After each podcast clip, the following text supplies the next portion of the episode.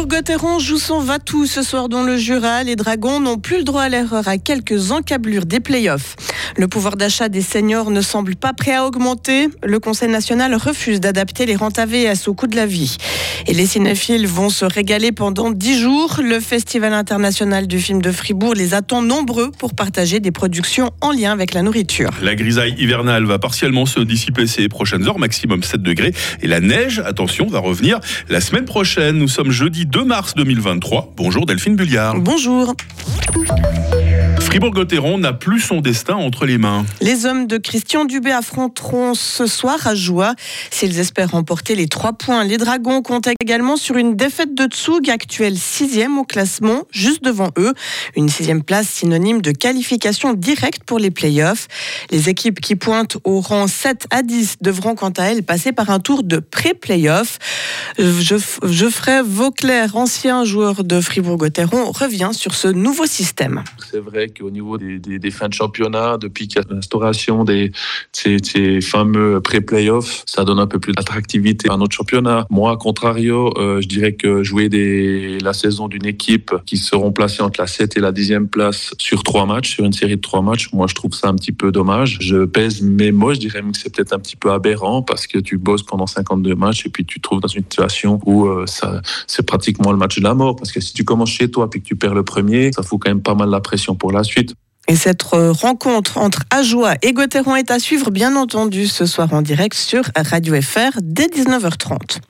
En ski alpinisme, on n'arrête plus Rémi Bonnet. Le gruyérien est champion du monde de la verticale. Il s'est imposé hier en Espagne. Le Charmaison, déjà champion du monde en 2021, n'a fait qu'une bouchée de ses concurrents, laissant le plus proche à une minute. Place maintenant au repos pour Rémi Bonnet qui prendra part samedi matin à la course individuelle. Dans le reste de l'actualité, Delphine, c'est la perpétuité pour le double assassinat de Sorens. L'agriculteur de 33 ans a été condamné hier pour avoir abattu deux hommes en mars 2020 dans l'affaire d'une vente de tracteurs. Il avait ensuite caché les corps des victimes dans la fosse à Purin. Le verdict du tribunal pénal de la Gruyère suit le réquisitoire du ministère public. L'avocat du prévenu avait demandé, lui, 9 ans de prison. Il a annoncé son intention de faire recours contre ce jugement. Le pouvoir d'achat des retraités n'augmentera pas davantage cette année. Le Conseil national a refusé hier d'adapter les rentes AVS au coût de la vie, à savoir une hausse de 2,8%. Une majorité de droite estime que les 2,5% d'augmentation adoptées par le Conseil fédéral depuis le 1er janvier sont suffisants.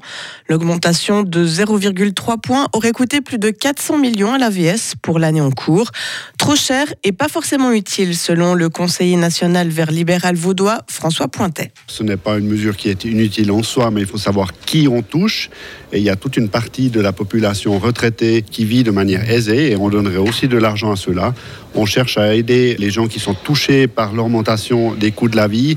C'est une partie de la population à l'AVS, donc augmentons ou aidons les personnes qui en ont vraiment besoin. C'est 10 francs, c'était négligeable? C'est pas négligeable pour les personnes qui sont dans le bas du tableau. Faisons quelque chose pour eux de cibler. C'est négligeable pour les gens qui sont dans le haut du tableau et ça nous coûte très cher.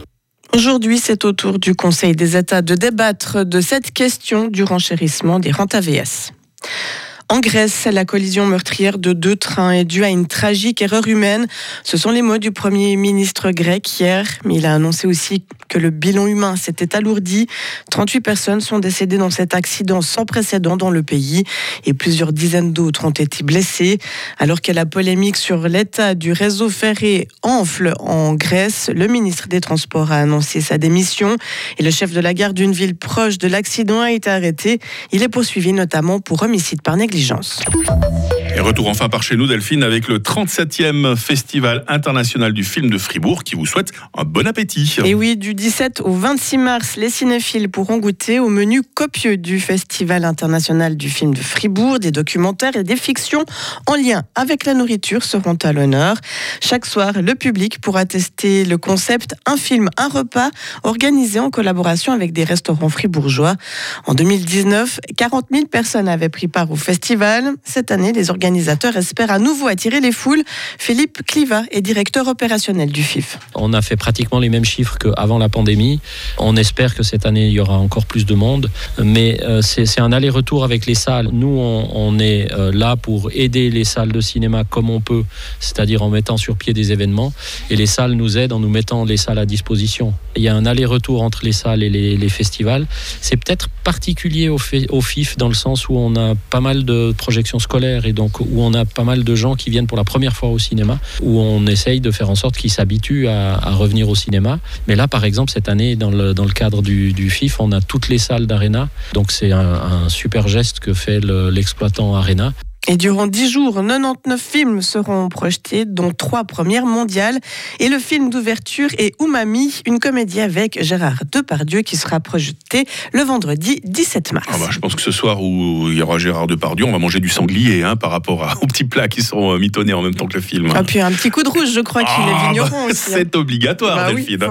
on se régale dans l'actualité avec vous. On se recroise régulièrement, Delphine, avec toute l'équipe, hein, dans quelques instants pour planter le décor de cette nouvelle journée. Retrouvez toute l'info sur frappe et frappe.ch.